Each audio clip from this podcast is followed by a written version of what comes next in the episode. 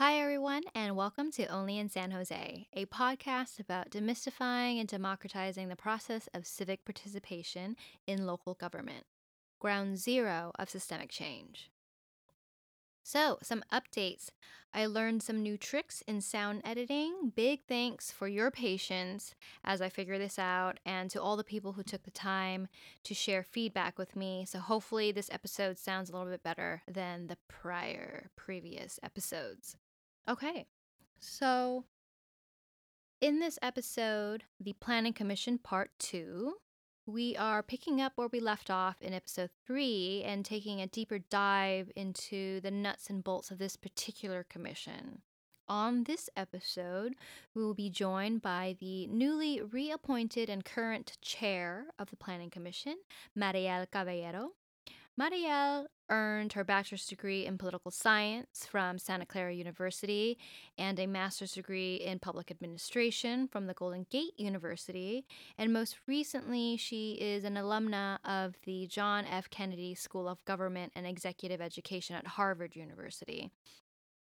Marielle has worked in politics and public safety for over fifteen years, working in legislative issues related to education, international affairs, and public safety and justice, specifically the criminal justice system in juvenile justice issues, and she also holds a depth of public and nonprofit board experience. And without further ado, hi, my name is Mariel Caballero, and um, I was born and raised in East San Jose. I'm currently the Deputy Director of Probation Administration for the County of Santa Clara, and um, I've been on the Planning Commission since October of twenty nineteen, and I was just reappointed um, last Thursday, or last Tuesday, um, to a full four-year term. Um, I... got involved in politics probably because of my mom, and more so just really involved in social justice issues. My mom used to be a member of the Kiwanis Club, and she was on um, the board of the Housing Consortium at one point, um, and she's just always been really involved in our community and giving back, and so she passed that on to me. Um, so I've been involved in um, boards and commissions, uh, nonprofit boards.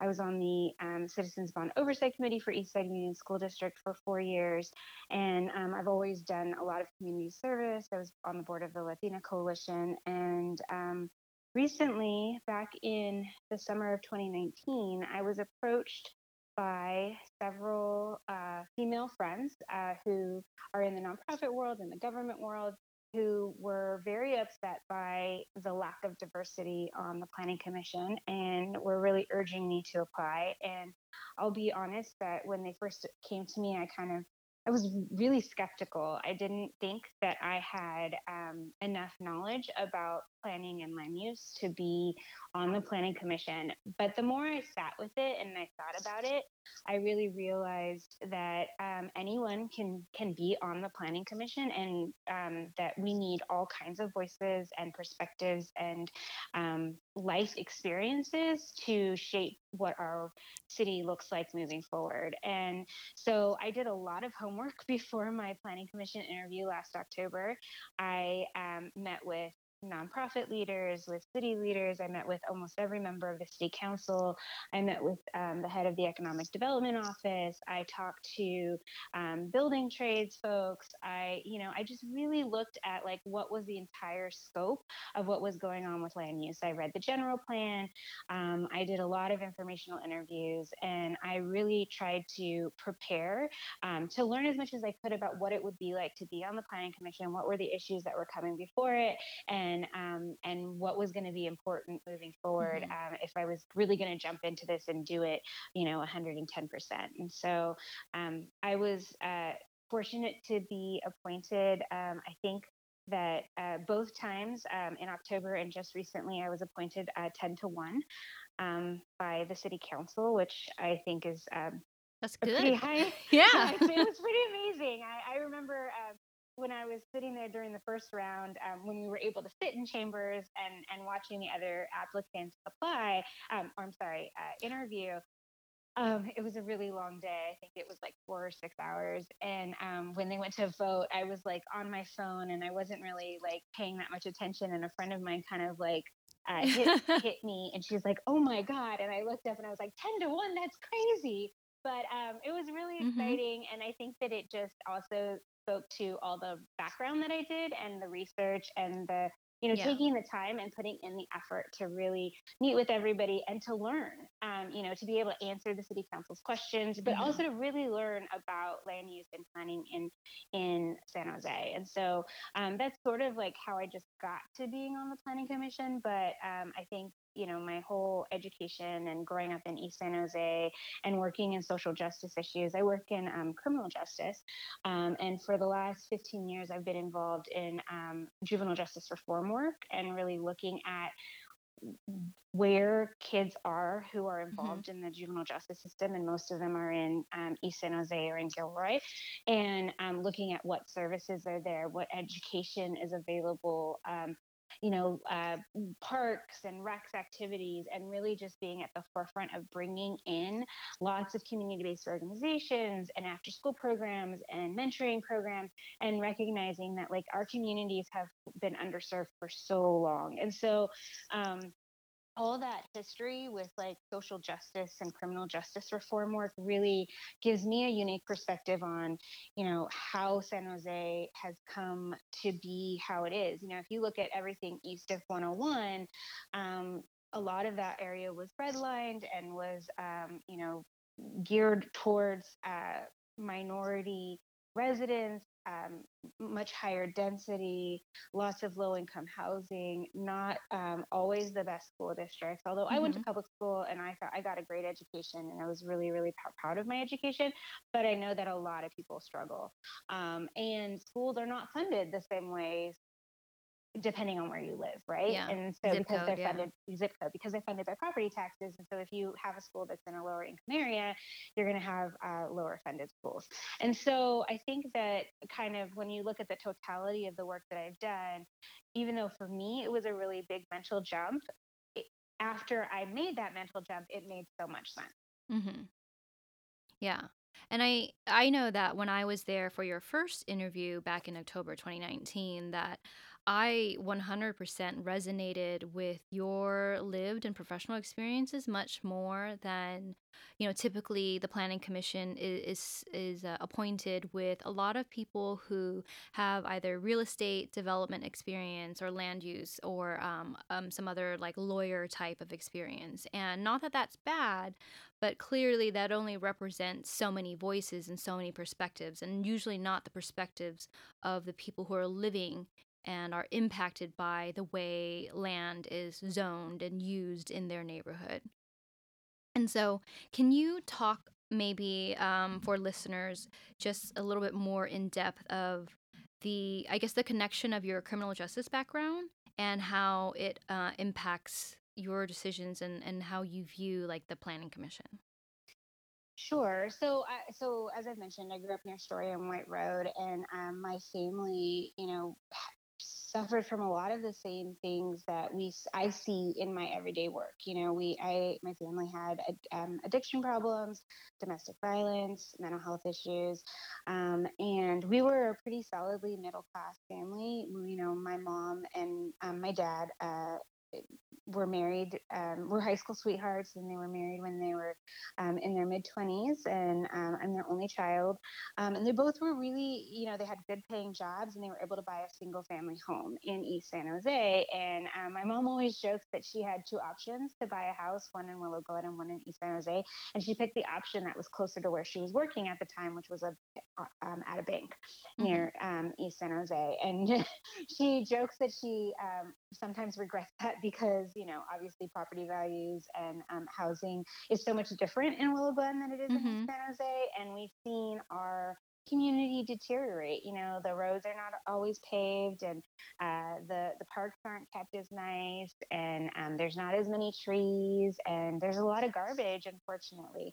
Now, mm-hmm. a lot of those things are being cleaned up, and the city council is doing, um, particularly Magdalena Carrasco and Maya Esparza, and, um, you know, are doing a lot of work around that to make East San Jose um, nicer um, mm-hmm. and more livable. But I guess back to your kind of original question, which was more of the, the connection between criminal justice and land use, is, is that you know, when you're looking at the history of how these young people grew up and what they had available to them and where they lived, where you live plays such a huge role in what you have available to you, what opportunities are there, right? Mm-hmm. What schools you get to go to, um, maybe if you're involved in sports or not, if you have um, access to a community center or to after-school programs at your local school, if your school has, you know, a good library system or mm-hmm. um, all of that. And what I have found is, is that the young people who have less access to opportunity are the ones that end up in the criminal justice system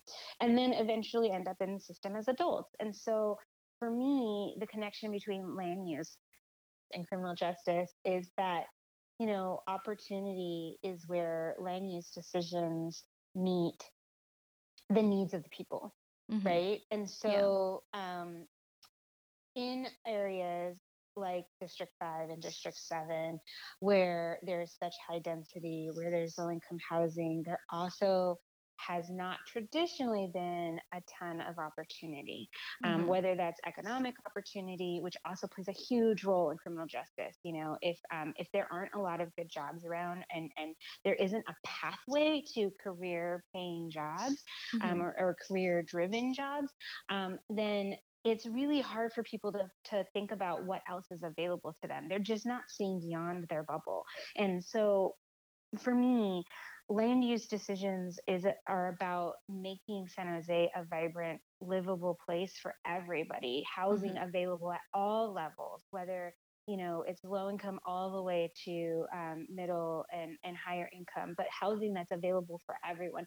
And that that housing is also paired with open space, with access to services like libraries and um, and community centers and schools, that it also has um, enough economic development so that there are jobs, so that there's mm-hmm. everything's in a balance, right? And so it's yeah. not just housing with no services, or it's, um, you know, just a bunch of single family homes that are widely spaced apart and you have to drive everywhere. Because mm-hmm. the other thing that we have to recognize is that most people in our communities in East San Jose, take, a lot of people take public transit, and our public transit system isn't that great. Um, one of the things that I have really been working on um, in the criminal justice system is um, ensuring that folks have access to services where they live, so they don't have to spend two hours trying to get to mental health treatment or to substance use treatment or to, you know, tutoring or whatever it is that they need in order to help them um, rehabilitate. And so for me, the, the connection between criminal justice and land use is really that um, that access to opportunity, right? And so when mm-hmm. land use decisions are made in a vacuum, then oftentimes those opportunities are not there for community. Yeah, yeah, I can definitely see that. And I'm so appreciative to have somebody with your experience um, on the Planning Commission um, that's reflective of the needs of the community right now, which are exactly what you said, is like more services, not just for one zip code, but for, for everybody in San Jose, because it is deeply impactful to kind of um, the outcome and quality and success of their lives. So the significance, I think, of um, the status quo of the Planning Commission now. And um, I know that the, the reappointments um, just happened recently. So can you talk a little bit more about some of the things that during, you know, COVID nineteen and everything that's going on in the world, like um, how that will impact the Planning Commission and how what things you're excited about in the Planning Commission in, in the, the upcoming term? Sure. Um, so I think that uh, we're in a really interesting time in the Planning Commission right now. Um, the current group of folks, there are actually hmm, four out of the seven members are brand new to the Planning Commission, have never been on the Planning Commission before. Um, they all have uh, geographic and, um, and to a certain extent, um, uh, ethnic diversity. Mm-hmm. Um, and you also have the Planning Commission being led by myself, a Latina, and um, our vice chair, Rolando Bonilla, a Latino male, um, who is, you know, so the, so we're really at this like interesting period of transition, and where we have um, an extremely diverse planning commission, where we have um, perspectives from lots of different geographic areas within the city. And I think that the things that I am most excited about are um, our ability to really push forward on um, affordable housing, mm-hmm. um, and you know, really looking at affordable housing in all of our areas, not just in yeah. um, districts three, five, and seven. Mm-hmm. You know, um, we we've been making some progress. One of the projects that I'm most proud of, um, of being able to recommend to move forward, was in the Blossom Hill area, um, and was an affordable senior housing project, which had a huge amount of opposition um, mm-hmm. from the community. And it, we were able to um, recommend that for to move forward to the city council um, last uh, last session. Um, I think probably two or three months ago. And, you know, it's just, it, A, it was it was a higher density program project than is normal for that area. Um, mm-hmm. It's also targeted towards seniors, which we know we're losing a big chunk of our senior population because it's getting so expensive to live here. Yeah. And it was going to be paired, it was a partnership with Catholic Charities and I um, and, um, and a nonprofit housing um, organization that would also provide a wide array of services on site. Mm-hmm. And that's the kind of, you know, housing that I'm really excited to see, because it offers that great holistic approach to what communities need, you know, mm-hmm. a place where we are um, ensuring that our seniors can stay in this community um, where they often have lived for many, many years um, and have family, but then where they also have access to services that they might need as they grow older. So um, I'm hoping to see more things like that. Um, we're also in the middle of um, the twenty forty um, general plan amendment period. Mm-hmm. So we're looking at um, uh, those decisions that were made four, four years ago, um, to move the general plan forward, and um, what might be changing. And, and so some of that is looking at like the urban villages um, and, and the um, way that those have been uh, designed and, um, and should be, might need to be changed. Mm-hmm. Uh, we're also looking at, um, uh, again, looking at affordable housing and um, the rules around commercial um, And, uh, requirements um, near affordable housing, um, and changing some of those to make affordable housing easier to build. Um, and we're looking at, uh, you know, zoning of light and heavy industrial, and really looking at the growth areas and if those growth areas still make sense. Mm-hmm. So that's all really exciting. And the, the general plan is really what um, are the guidelines by which the Planning Commission makes their decisions, right? So yeah. um, being able to look at some of the things, um, whether it's bike safety or tri- uh, transit hubs, um, and the things that, um, you know, the Planning Commission has kind of been pushing but hasn't had the ability to um, make really affirmative recommendations because it's not part of the general plan, is looking mm-hmm. at, at how those things might change and shift as we move away from people driving to work because of COVID, because now yeah. because of COVID, a lot of people are working home, right? Mm-hmm. And so one of the conversations that we had at the last twenty forty task force meeting was about what is that going to look like for the, the general plan moving forward? Are we going to start thinking about how we build for a community that doesn't drive as much? Um, yeah. So does that mean that we need to, um, you know, ex- uh, think about the miles to transit in a little different way? Like, do we need to be closer? How do we need to have more transit hubs? What does that look like?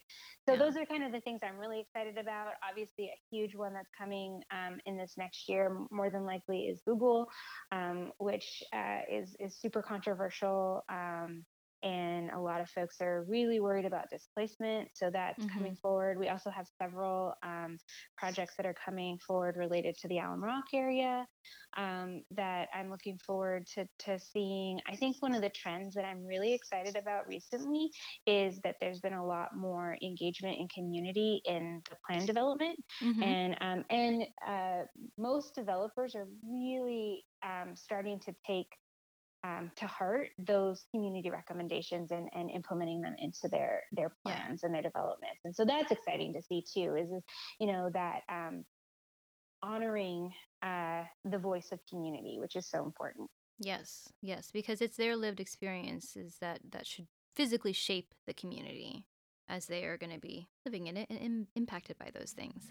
Absolutely. Yeah. yeah. They, they're, you know, uh, the work that I do in the probation department, um, we really look at lived experience, and um, not government shouldn't tell people uh, how to live their lives, or, or um, what is safe or not safe. And, and in this context, I'm not talking about people who are on probation. I'm talking about like neighborhood safety and um, mm-hmm. what is important and what should or shouldn't be funded. We do some participatory budgeting um, programming um, in the East um, Side neighborhood of Valley Palms and in East Gilroy, um, mm-hmm. where that's really about prevention activities. And we don't come in as the probation department working in these communities and say, this is what safety means. We yeah. ask them, what does safety mean to you?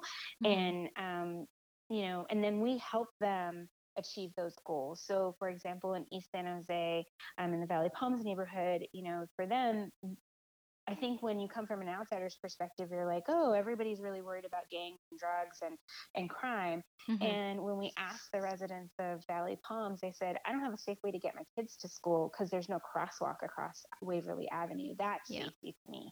And mm-hmm. so we were able to work with them in the city council to install um, a crosswalk.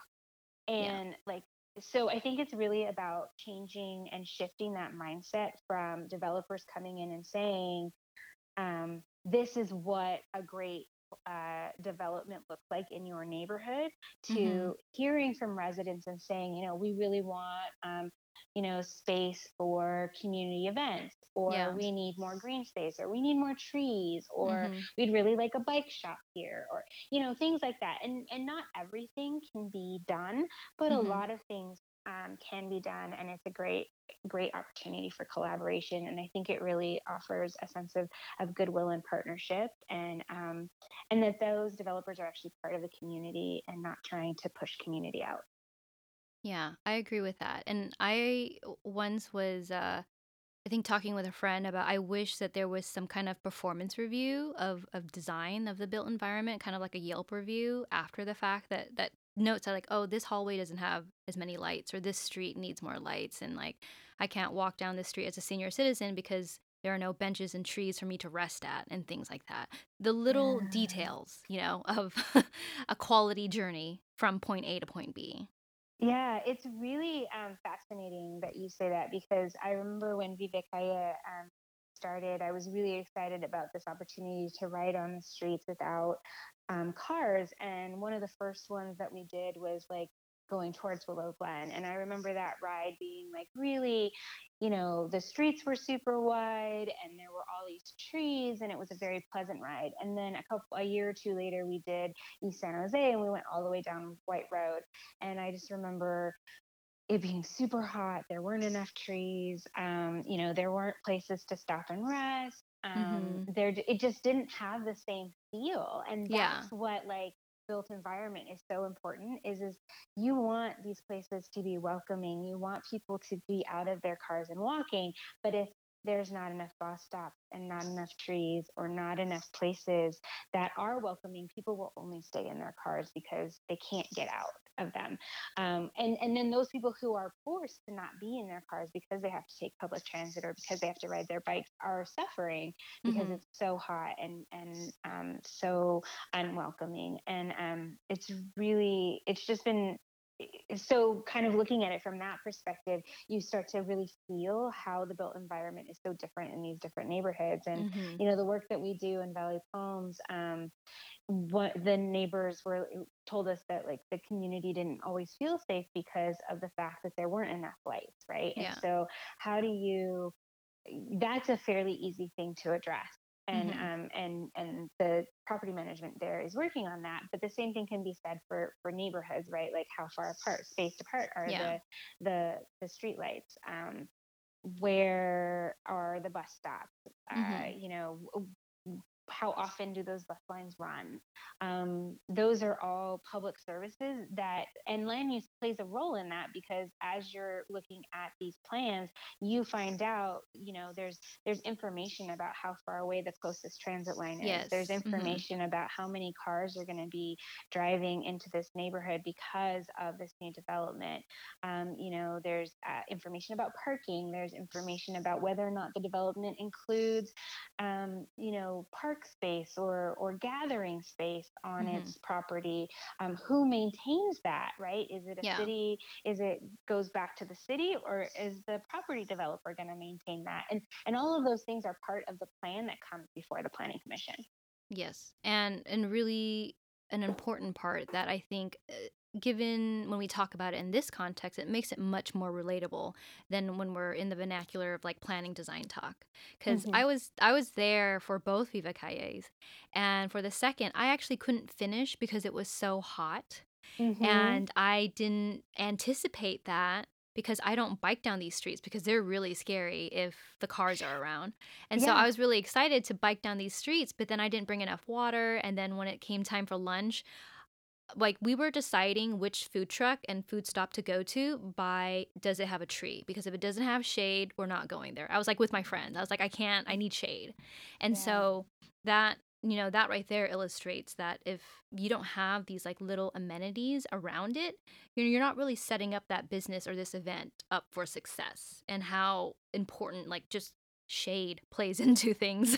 Yeah, absolutely. Um, another thing that I remember is, um, so I'm a big napper um, when I get the chance, not that I get to nap very often, but I remember being super tired after Vivekaya um, both times, because like I'm not used to riding thirteen miles on my bike like ever.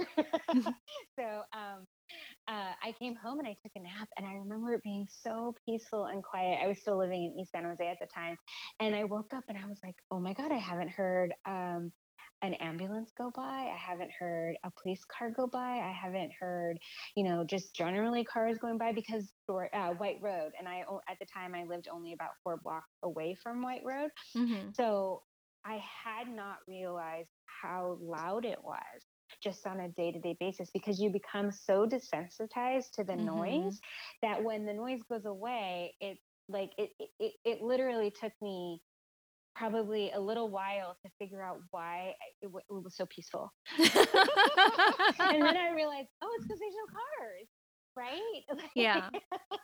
Which, yeah. Um, you know, I think to most people, you're, you're probably, uh, you don't think about those things on a daily basis mm-hmm. until they're taken away.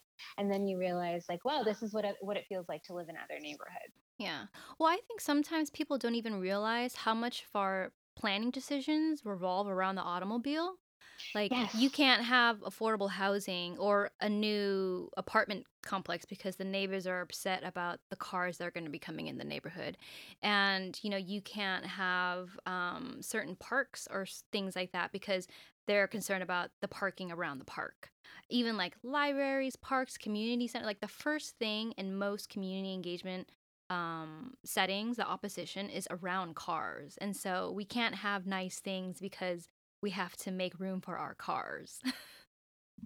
yeah, um, which is why it's. Uh, I will truly miss um, Shiloh Ballard, um, who was a planning commissioner, um, because she was such a big proponent for getting people out of their cars and onto bikes. And mm-hmm. um, that is, it's a big piece for me. When I moved to Japantown, just, um, I moved two years ago, and last December had the, my car lease was ending mm-hmm. and I had been trying to take public transit two or three times a week anyways, and I made the decision to no longer have a car. And so that decision has really changed the way that I also look at land use decisions, because mm-hmm. now I'm a user of that public transit. I'm the one who has to figure out like how to get from point A to point B without a car um, mm-hmm. and do all of the things. So when you're looking at, you know, what amenities are in community, you want to make sure that there's like a grocery store that's in walking distance. You want to mm-hmm. make sure that there's, you know, dry cleaners, that there are restaurants, and and um, really moving, which is one of the reasons why I like the idea of urban villages, mm-hmm. um, because of the fact that you have all of these neighborhoods serving um, businesses in usually within walkable distance of, yeah. of you know, the community. And I think that that really pushes us out of our cars and into the neighborhood. You know, I love living in Japantown because I can walk to, yeah. you know, two grocery stores, a slew of restaurants. Um, I can walk to work. I can walk to light rail. I can ride my bike um, downtown, you know, and it's not that, that difficult, but, um, mm-hmm. But people who live in East San Jose or in the West Side or even in, you know, South San Jose don't generally have that same ability because they don't, they, the neighborhoods were not developed around these core services. And so yeah. I think that's really the change that you're starting to see with this general plan is moving away from that suburban feeling to these little urban centers. So not mm-hmm. having a core downtown, although we'll always have a core downtown, is you know, that, that those same services you could get downtown, you should be able to get within one to three miles of your home. Yeah, basic services like having a grocery store with organic food or, you know, a farmer's market, something close by. Mm-hmm. And it's kind of what you mentioned about your nap and how you didn't notice until the cars were gone. It's kind of like you don't notice your quality of life having these things at a walkable distance, and instead of being in your car all the time, you're actually walking to these places. I I lived in in District five uh, or four. It's uh, on Capitol in Berryessa, and I grew up on the East Side. And then more recently, I I moved to uh, Midtown in District six because it was closer to my job. And then I started walking to work every single day for the last like three or four years, and so I walk about three to five miles a day. And and that became like my me time, and like I just like hang out and say hi to my neighbors or local businesses, and I was able to walk to my dry cleaners and restaurants and the grocery store, and I've never grown up with that, and I did not know what I was missing out on. Yeah, me neither. I mean, we had to walk, to, we had to drive to go to the grocery store, um, even school, like I, mm-hmm. mean, I could walk to school, but it was a good mile, and um, you know, it's, I think that having that ability to, I, A, I think that uh, as kids, you take it for granted um, mm-hmm. because you don't, you're not really. You take a lot for granted yeah, as kids. Granted kids. And you don't really realize how important it is until you're an adult, you know. Um, Uh, when I was living in East San Jose, I had there was a little elementary school in a park really close to where I lived, and so we were able to take our dogs um, for walks most of the time, right? But mm-hmm. um, that's not always the case in most neighborhoods. Yeah. You usually have to go farther to find a public park. Um, so I think that what we're really starting to see, and what I think the city is focused on, is bringing all of those amenities closer to everyone who needs them. Mm-hmm. But that also means that you have to sort of change your priorities, right? You have yeah. to really um, force people. So, so one of the things that people are always upset about us, upset at us about it uh, on the Planning Commission is the fact that um, there's never enough parking.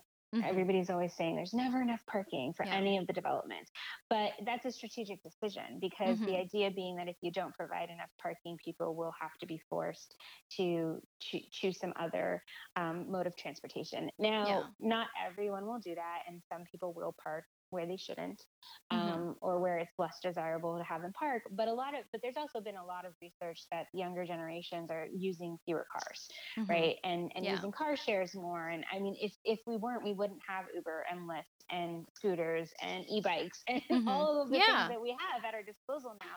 And so the hope is that by making these shifts in what you're required to do for things like parking, that we're moving society along at a faster pace, right? Mm-hmm. So so yeah. we're already starting to see these changes happen generationally, and now we're going to push society a little bit faster to get there um, in a time frame uh, that works for, for the yeah. land use decisions, right? And and yeah. for the community. And really the hope is, is that with more people working from home now, and mm-hmm. more people using car shares and um, ride shares and uh, scooters and e-bikes and public transit, that you'll see fewer bikes, uh, fewer cars, but you'll also see a better impact on the environment, right? Yeah, so, exactly. Yeah, so so it's all interrelated. And I think that that's the piece that um, I hope that people understand about the Planning Commission is it's not just about deciding what building goes where. Mm-hmm, yeah. It's really looking at the whole holistic look of a city, right? Of um, of a landscape, and saying like, where are the things that we need most? Where do we want them to be? Mm-hmm. Um, where do we want people to live? Where do we want people to work? and how do all of those things um, come together? Yeah. So I think that that's been a really big, um, that's one of the things that I'm most excited about is, is looking at things holistically. So like a lot of times I'll ask the Planning Commission staff um, or the, the planning staff, like what else is, is planned for this neighborhood so that I have a better, I, I like to look at the big picture. And so sometimes yeah. um, one of the things that's difficult for me being on the Planning Commission is that we see properties um, individually yeah. rather than like, they don't come like as a block because they come mm-hmm. as they come. Um, so people uh, put their applications through the planning department and, the, and sometimes it can take years for something to come to the Planning Commission, depending on how many steps and permits and all the things that need to happen. Right. Mm-hmm. Um, and so you're seeing piece, uh, each piece as its own individual plan versus the whole holistic piece. Now the yeah. holistic piece is the general plan, right? Like which, which generally guides what can go in what areas. Mm-hmm. But what I like to know, so Winchester Ranch was a great example. This was a few um, months ago. I want to say like maybe November, December timeframe, mm-hmm. um, winter. Um, they, it came and the, we were having a great discussion about whether or not, what, how many stories uh, the new um, complex should be. And there, it was a multi-family housing development. So there were going to be townhomes, there was an apartment complex, and um, and obviously it was a mobile home park that was being converted to, so there were lots of different things going on within this, this plan. Um, and one of the pieces was that right next to it, there was going to be an office building. And um, there was conversation about whether or not the apartment complex was too tall. Mm-hmm. And so one of the questions that I asked was, well, how tall is the apartment complex going to be? Because if the apartment complex is, is in front of all of these townhomes that are theoretically only three to four stories high, and this apartment complex is seven stories, like, is that going to look really weird if there's a twelve-story t- tower in front of that, right? Mm-hmm. And so you want to look at it as a whole thing. And it turned out that the apartment complex and the, the business um, tower were going to be the same size. Yeah. So, like, that makes sense, right? Mm-hmm. So, so you have this idea of um, uh, continuity, mm-hmm. but also of having to look at everything holistically, of having to say like what else is being developed, what else is planned, even if it's not before you. The, that's what's great about having the planning staff is is that they often have the bigger picture because they're looking at all of the things as they come before them, and they have the historical knowledge as well. So being new yeah. to the Planning Commission, that property I think had already come forward and there had already been a decision on that, but I wasn't there, so I didn't know what the decision mm-hmm. was. So yeah. I get to ask them like, well, how big is that building going to be? And and is it comparable to the building we're trying to build here? Mm-hmm. And I think that's that's a great point and a great perspective that you bring to the Planning Commission, because really in urban planning as a whole, there are no such thing. There's no such thing as an isolated decision. It's like all interconnected. And if you think about the bigger picture, you can make better decisions that amplify the community as a whole versus like just this one apartment complex. Absolutely. Yeah. And I think that th- that most of the planning commissioners, or at least um, I can't speak for the new ones because we've only had one meeting um, with them yet, but at least uh, previously uh, the planning commissioners were really lo- interested in looking at those like holistic decisions and really balancing the community need with the business need, with just the general sort of what is, what do we want San Jose to look like in ten, fifteen, twenty, fifty years, mm-hmm. right? Because um, the decisions that we make um, on the Planning Commission, whether or not to recommend a project move forward for approval, those have implications for the next fifty years. You know, most yeah. of the time those buildings will be around for quite some time. So we really, it, it's something that I take super seriously. Um, I make sure to read. Um, one of the things that I think is really daunting about being on the Planning Commission is that it is a huge time commitment. Mm-hmm. Um, I would say, you know, the packets are anywhere from three hundred to one thousand pages. A lot of it is pictures of like what buildings will look like and landscaping and things. So it's not all text. But, you know, when you have an environmental impact report, that can be one hundred pages, a couple hundred pages, depending on what's going on. And you really do need to read all of the documents mm-hmm. in order to have a great sense of what's going on. And one of the things that I have learned is that I have certain things that I really care about. I care about bikeability. I care about transit. I care about affordable housing. I care about generally green space, right? Mm-hmm. So I'm looking at those sections much more closely than maybe some of the other sections.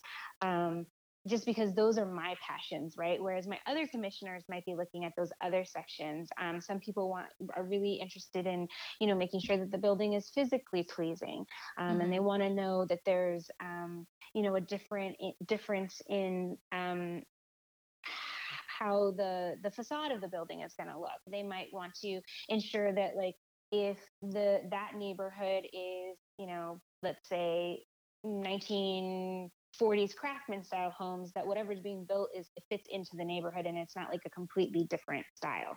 So, yeah. you know, I mean, I care about those things too, but those aren't as high on my list.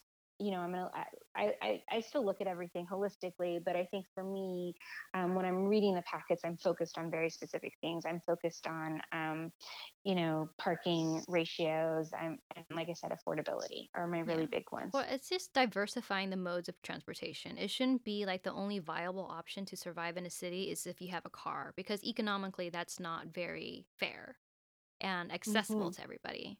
And um, I think definitely focusing on prioritizing um, public transit and, and bicycle lanes is, and bringing that up more on par next to cars is just is better for everybody. Yeah.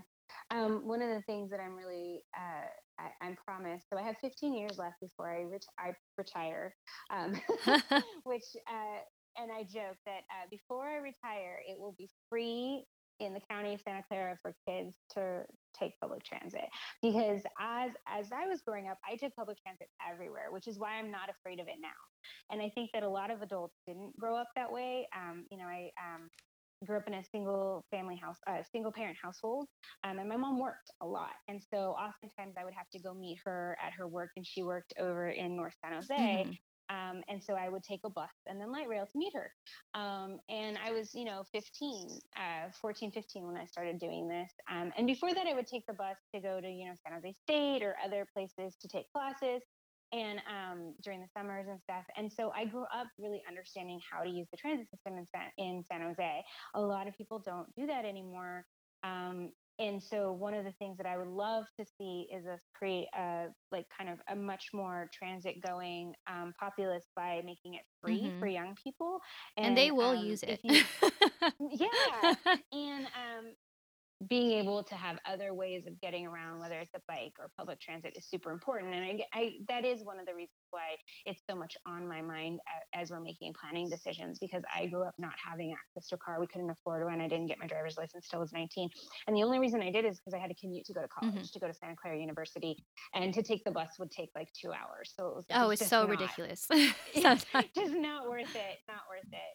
Um, So, and now, like you mentioned, you know, being able to really take that time for yourself, like as an adult who works in a super high pressure, busy uh, work environment, that, you know, twenty minutes that I walk to and from light rail every day is my time to listen to podcasts or talk on the phone to friends, or even just, you know, decompress from my day. Yeah.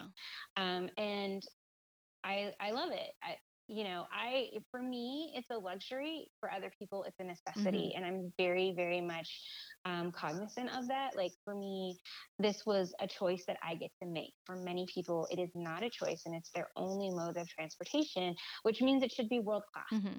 Um, it should be a public right. And, um, you know, one of the things um, that I'm super excited to figure out how to do is, is that government spends a huge amount of money buying bus passes for people, whether you're on CalWORKs, or you're on probation, or you're a foster kid. Like, everybody gets a bus pass. Mm-hmm. And what if it was just free, and all of that money that we spent to administer bus passes and to give tokens to young people instead just was part of what we paid V T A as part of a service? So I'm super excited about that idea. I haven't had, um, it was one of my goals. Um, last year, I went to, uh, I did some executive education at Harvard um, Kennedy School of Government. And when I left, I was like, this is going to be what I'm going to work on this year. I'm going to figure out how to make public transit free. And I even talked to my boss. I said, you know, I know this isn't really probation work, but it's something I'm super passionate about. Um, will you just give me the space to, like, figure this out? And she was really open to it. She loves the idea. You know, we spend um, probably tens of thousands, if not one hundred thousand dollars a year of our budget on bus passes. Mm-hmm. And she was like, absolutely, really cool. And then COVID happened. Yeah. Um, so that's been the last, you know, five months of my life has been uh, dealing with the COVID response. But uh, that's why I said, before I retire, it will be free for any, for all young people. Um, and other places have done it. Uh, you know, Boston's done it. Um, some of the rural um, counties in um, Florida have done it because they've gotten rid of school buses. And, you know, San Jose doesn't have a ton of school buses. I think we do have some, we still do have some, but um, if we created a, a transit going culture, people would have, uh, feel less connected to their cars and feel like they had to use them less. Yes. I, well, I look forward to that future and partaking in that. And okay, so I mean, we can go on and on about transit and parking. I know. Yeah. But um, I wanted to also kind of just talk about, I know that your experience is is not, it wasn't the full term, but in what you have experienced, how would you advise the public and listeners who are interested in, in participating in this process more? Like, what is the best way for them to get involved without actually joining outright or applying for a planning commission seat? Because that's not everybody's cup of tea, but there are so many different ways that they can participate, either in public meetings or maybe by writing um, one of the commissioners, or um, also like documents and, and references and resources that you can point our listeners to who are, yeah, who want to be more involved. Sure. Um, so I would say, obviously, the best way to get involved is to listen and attend um, planning commission meetings. Um, there is a public comment section where you can speak about anything that's not on the agenda. And then for every agenda item, Uh, people can make comments. Um, we we listen to everything, we read everything we get. You can email your planning commissioners, but I would also encourage folks to ensure that they follow up that email to with an email to their city council person, because one of the things that you have to remember is, is that for most things, the planning commission isn't the last step. Mm-hmm. Uh, the city council is. We're making recommendations to the city council. So um, while that public comment and that input is super important, because it helps us formulate our recommendations to the city council. Like, you can't just stop with your public engagement there. Mm-hmm. You have to engage your city council people, and those city council people often very much listen to their constituents and, and want to know how these um, things will impact them. So you can find um, both Um, our public email addresses with any of the planning commissioners on um, the city website, as well as all of your city council people on the city website. And I would highly encourage folks to uh, participate that way. One of the sort of both benefits and drawbacks of COVID is, is that our meetings are no longer um, at City Hall. Mm-hmm. Um, they're now being done via Zoom. And I think that that has actually allowed people to participate more who may not have been able to before, because you can call in. Yeah. Um, before, when you wanted to make a public comment, if you couldn't come to the meeting, you had to send us a letter, and that was the only thing you could do. Mm-hmm. Now, if you can't physically, because we're not having public meetings, you can call and listen in, and you're on mute until it's your turn to talk, and then you can hang up and go and, you know, go about your business. Yeah. Um, but you get an opportunity uh, to watch us. Uh, it's also streamed live. Every meeting is streamed live, um, whereas I don't think they were not before um, streamed. And they're recorded uh, so too, we'll see right? if that changes. They yeah. are, yeah, and now they're recorded. Um, before they were neither streamed nor recorded. Only the city council meetings were. Mm-hmm. Um, and so I think that now there's actually much more public access mm-hmm. than there was before. There's still limitations. Obviously, you have to have access to a phone. Um, you, um, not everybody knows how to use Zoom. And so we do struggle sometimes with that, but the city clerk's office has uh, workarounds for that. There's, you can call the city clerk's office and they'll call you back, and, you know, th- and you can do public comment through the phone. Um, there's always a phone phone number to call into um, if you don't have um, a Zoom account, or you can't just access it via uh, Zoom because you don't have a computer or you don't have good internet. So um, I think that this has actually opened up public access, and we're seeing a lot more people participate in each meeting. Um, comparatively, I think before you would only see people come to the meetings if there was a really, you know, a, controversial yeah, topic or yeah. something that other people really cared mm-hmm. about, right? And so I think you're getting a lot more public engagement, which is great, um, because, you know, these decisions shouldn't be made by the seven people who are sitting on that that board. Yeah. We need to hear from the community. While we hopefully are a great representation of the city now, um, I wouldn't say that that was always the case, obviously. Um, and representation is so important. Mm-hmm. It's actually one of the other main factors um, of why I applied. Um, there were no uh, women of color at mm-hmm. the time on and the planning commission. And now you're chair. I, and now, yeah. I, yeah, now I'm chair. And I'm the only woman of color as well. And we went from having four women on the commission to only having two, which is a bummer.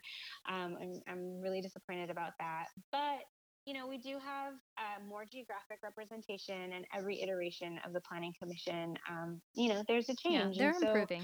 Um, Yeah, so I think we're we're headed in the right direction as far as representation. But um, the other reason why I thought it was so important for Rolando and I um, to be appointed last round, and now for us to serve as both chair and vice chair, is because we have such deep re- roots to the east side of San Jose um, that hasn't traditionally been represented mm-hmm. on the Planning Commission. And so many decisions. I mean, it's it's practically half of our city. Yeah. You know, yeah, and a big tax base, by the way. There's yes, lots of businesses they, on the east side. Yes, and, and huge. Uh, you know, I, one of the things I love about East San Jose is uh, the entrepreneurialism. Mm-hmm. You know, you see all of these small businesses, and I think the immigrant community is so entrepreneurial. Oh no, it's in there so, like ingrained. Yeah, and they're so resilient, and you know, oftentimes have overcome so many things in order to be in this country and in order to create this vibrant community mm-hmm. that is in the East Side. And so, to not have that acknowledged um, through either just personal knowledge of that community or from living there, mm-hmm. and by not having representation from that community, it, it was a real disservice to the city. Um, because there are a lot of decisions that are being made um, coming up that are going to impact mm-hmm. East San Jose, but the, but all of the decisions that we make impact the city as a whole, yeah. whether it's one. And I think that that's the piece that I would say, if people walk away with anything, is that while we represent now a district, mm-hmm. we don't think about only the the parts of our neighborhood that are being developed. Yeah. We think about the city as a whole, and we're making decisions and recommendations related to the city as a whole. Mm-hmm. And so while for me, it's super important that I understand um, and, and know about how folks live and work and commute in East San Jose and their challenges and their opportunities, I also think that it's super important for me to understand that about the city as a whole. Mm-hmm. And so when something does come up I, um, that in a neighborhood that I'm not familiar with, I try to familiarize myself with that. But that's where that public comment section is so important, because I want to know how this is impacting mm-hmm. you.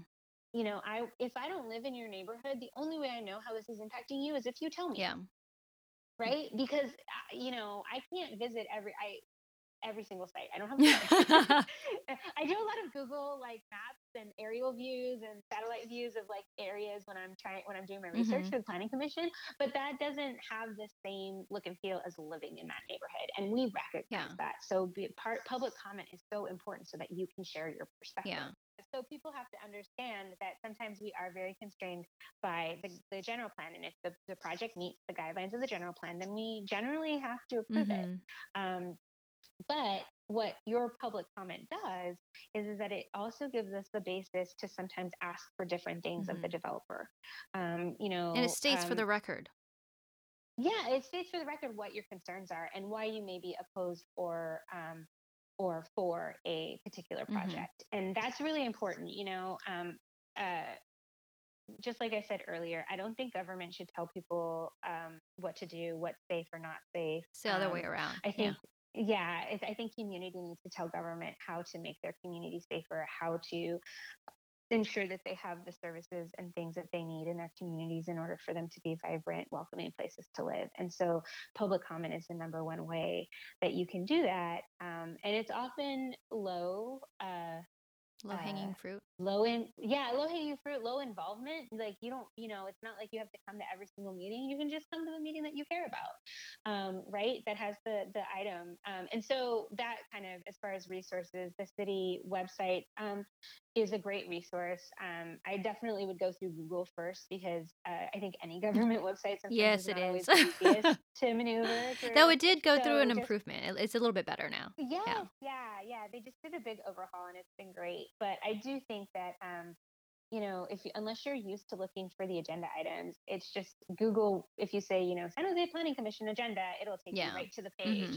that you need uh, to find our agendas. And all of our agendas are public. Um, all of the documents are public. You can look at, you can read everything that the council commission is reading. Mm-hmm. Nothing, we don't, um, all of the letters are also eventually made public, um, sometimes before the meeting, sometimes after, but like nothing that comes to us is private. Mm-hmm. Like we are public servants um, serving on a commission. And so we see the exact same thing that you see, yeah. you know? And um, so I was, you know, I think that any participatory being participatory government requires you to participate. Yeah. And it can't, it's so, not perfect by any means, but it definitely can't improve without our participation in it. Absolutely. And everyone has a voice. Mm-hmm. Everyone who lives here um, should care about what's happening. If you, if you do care, then, you know, the, at least now you can care from the comfort of your home. Yeah. Yeah. No, totally. Via Zoom. Yeah. You know, it, it's super low in, uh, low cost to participate yeah. in, in public, uh, but possibly uh, very high returns. Right. Yes. Exactly, exactly, absolutely. Super high returns. I would say other things that would be resources is um, there's a, the general plan has its own webpage. Mm-hmm. So um, looking through that, there's an executive summary for every section that'll tell you kind of what each section entails. So there's a whole section on urban villages, there's a section on transit, there's a section on waterways, you know, um, all of that. And, and while the general plan itself, I think is like five hundred pages. I could be wrong about how long it is. It's pretty No, long. It's about, yeah. Um, and it has a lot of addendum, yeah. uh, addendums. Yeah, uh, amendment, addendum. Yeah. Um, yeah. So while the general plan itself is really long, if there's something that you're particularly interested in, um, I would definitely use that as a resource. There's also a lot of really great organizations that um, are involved in land use and development. Um, S P U R has a lot of white papers about, you know, proper um, sort of urban planning. Um, there's, uh, yeah, there's just a lot of places that you can get information about land use yeah. and planning in San Jose. And so, um, and your neighborhood association too will have definitely yeah. some knowledge on that. I think like every neighborhood association and also people who are generally interested should just start like a, a book club on the general plan and like come together and, you know, over like Zoom happy hour over the general plan. yeah. Yeah. It kind of feels like the twenty forty task force is a little bit like like our general plan book club because anyone can participate in that too. Um, so I think the last meeting there were like, I think there's like forty-five members.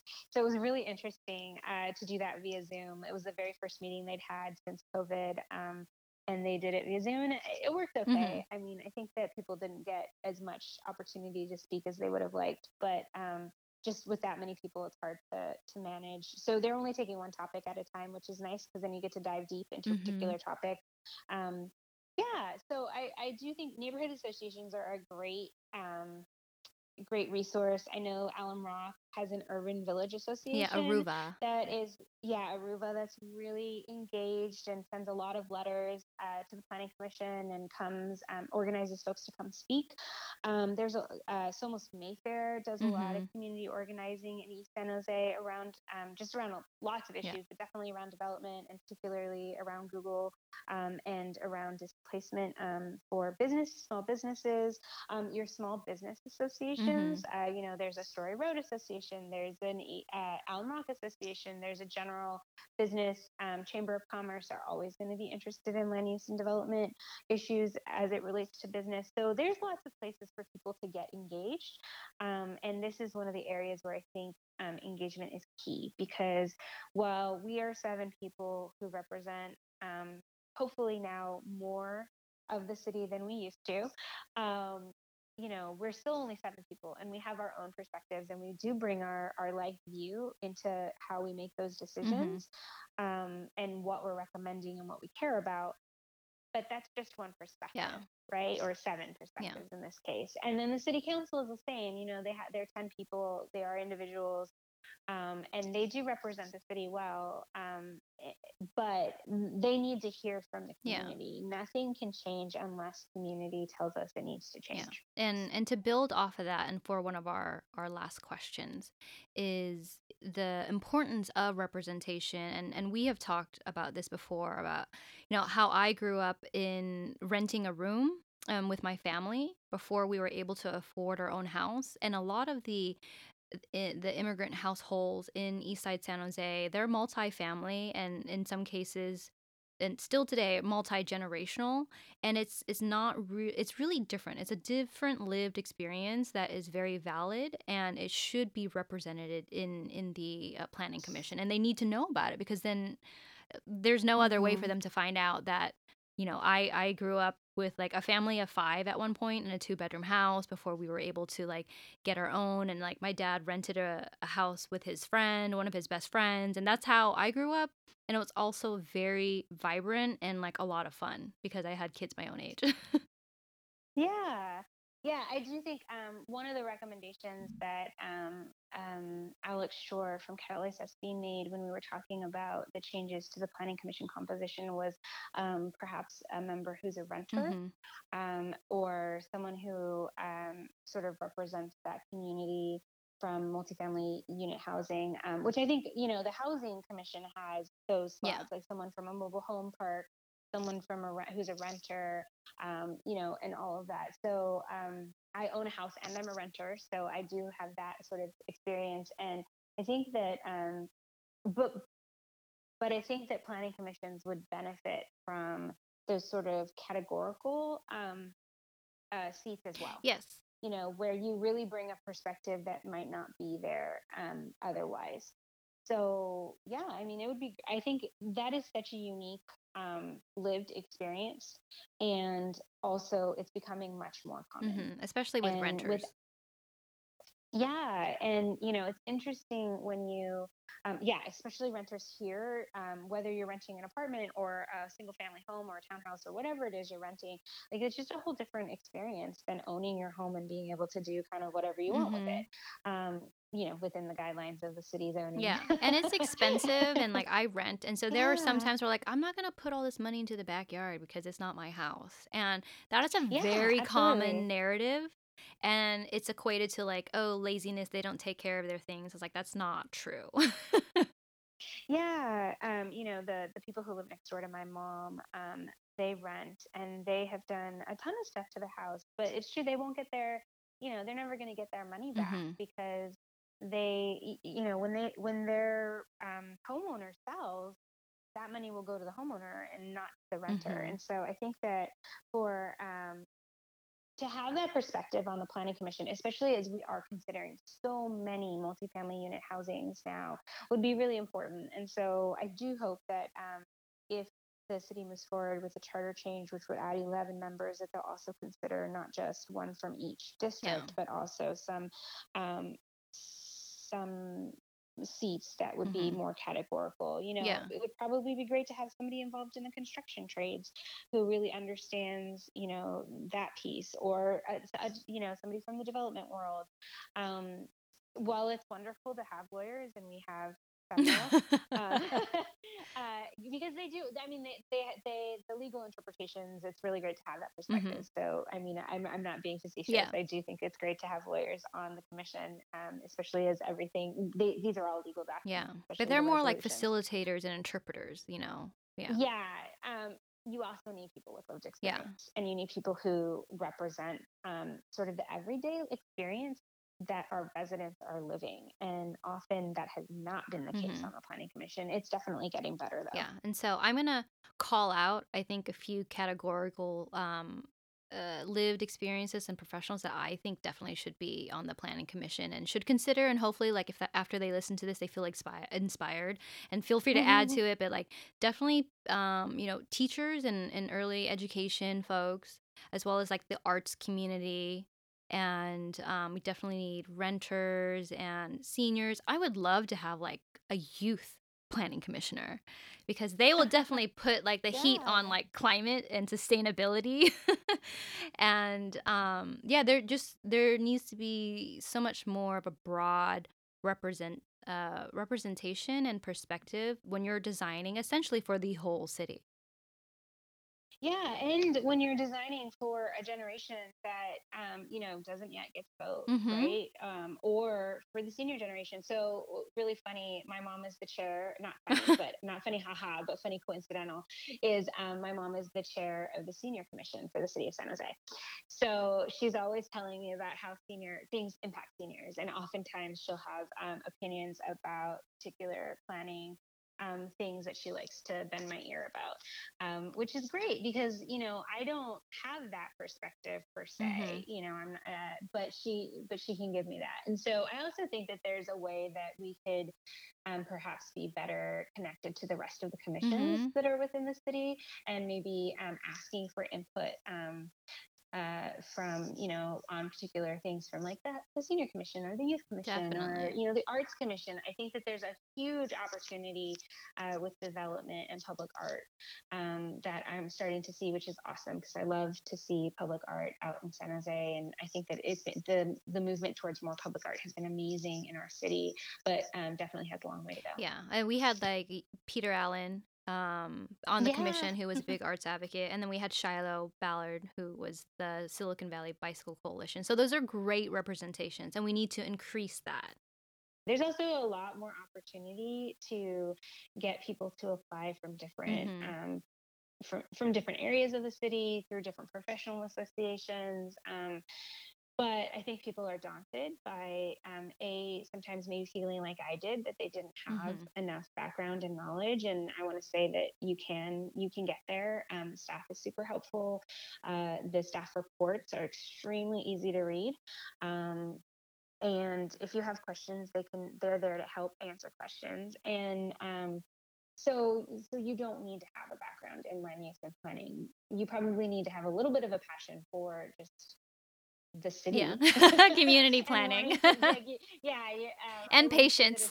Should, yes, and definitely patience. And you need to like, and you know, uh, and sometimes the meetings can be really long, mm-hmm. um, and so you so you have to have stamina to a certain yeah. extent um, to be able to do that. But I don't think that there's any particular technical skill that one needs to serve on the Planning Commission. I think that any resident can do it if they are dedicated and um, and committed, mm-hmm. right? Like if they really take the time to read the packets and to understand and to ask questions. Um, and the way that I process information is by asking questions. I read a lot. Um, the developers' questions, like that's a really fun opportunity mm-hmm. uh, to be able to ask them like why they made the decisions that they made, because sometimes there's there's not always a good understanding of how we got to where we are with a particular plan mm-hmm. just by reading the report or just by looking at their their plan. Yeah, like you really need to engage. You need in a narrative. Yeah. About, Yeah, you need a narrative about like what's the story behind this? Like why did you decide to do this? Like why did you make a decision to make it four stories instead of three stories mm-hmm. or seven stories instead of twelve stories or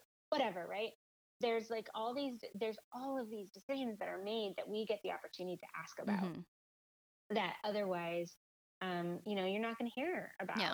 um, because they just present you with a plan set and a report and you read it. And if you don't engage, then you're not really doing the full job of being a commissioner. Yeah.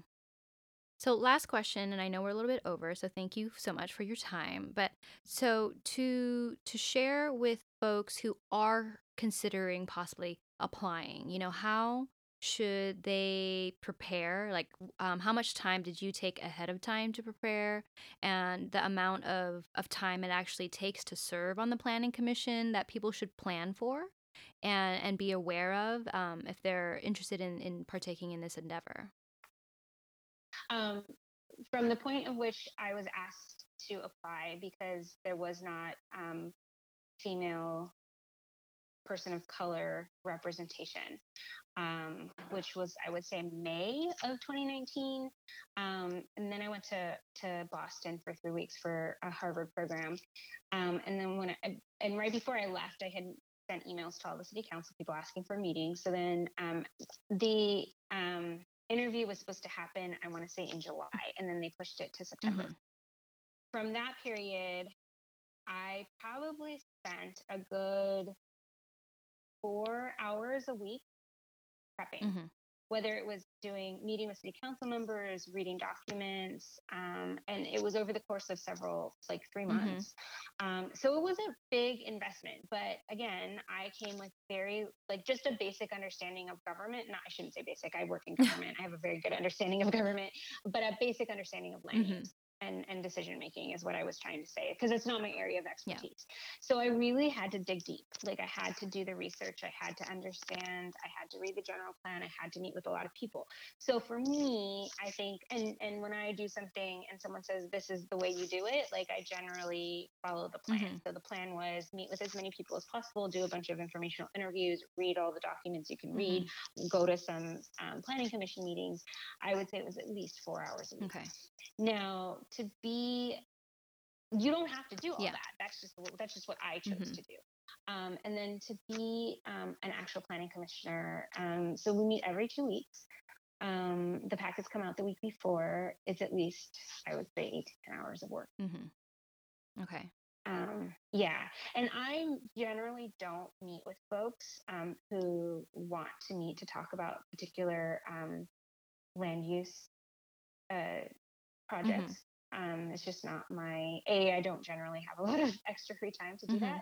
Um, and B, I like to hear, like, I think anything that they want to tell me, they can tell me publicly yeah. and not in a private mm-hmm. meeting. So for the most part, um, I don't entertain requests to meet or speak before a meeting. Um, That's a good rule. I, I'm, I'm with that. Yeah. Yeah, like I, I just, I, because I work in government, I really feel transparency is important. Mm-hmm. Um, and, um, and especially on the planning commission. Yeah. So I don't, so I don't meet with folks beforehand. Um, I let folks know that they're more than welcome to share information with me. They can email me anytime. Um, I do read all my emails. Um, I don't, um, necessarily respond to them all mm-hmm. um, because again, I don't engage with folks before the meeting. So I would say eight hours, eight to ten hours to read the packet. And then the meetings can be like, you know, they can be as short as an hour and a half mm-hmm. or as long as four to six okay. hours. Okay. And I just want to reiterate that even though when you were starting out with um, kind of your education on land use, that you felt it might have not aligned with your experience, but it ended up playing and connecting to your lived experience a lot. So just to encourage people who don't have land use experience, you'd be really surprised at how much some of your lived experiences can tie into land use decisions. Absolutely. And I think that that's what um, I, through my research, came to really realize. And um, and I would say that the Harvard program played a big, really big role in my decision to apply. So it was an executive leadership program for state and local government. And I really, uh, I was talking it over with some other folks, um, people of color who were in leadership positions in other states and cities across the nation, and um, thinking about whether or not Uh, there's this great stat that is that um, that uh, in order to get women to run for office, you have they have to be asked seven times.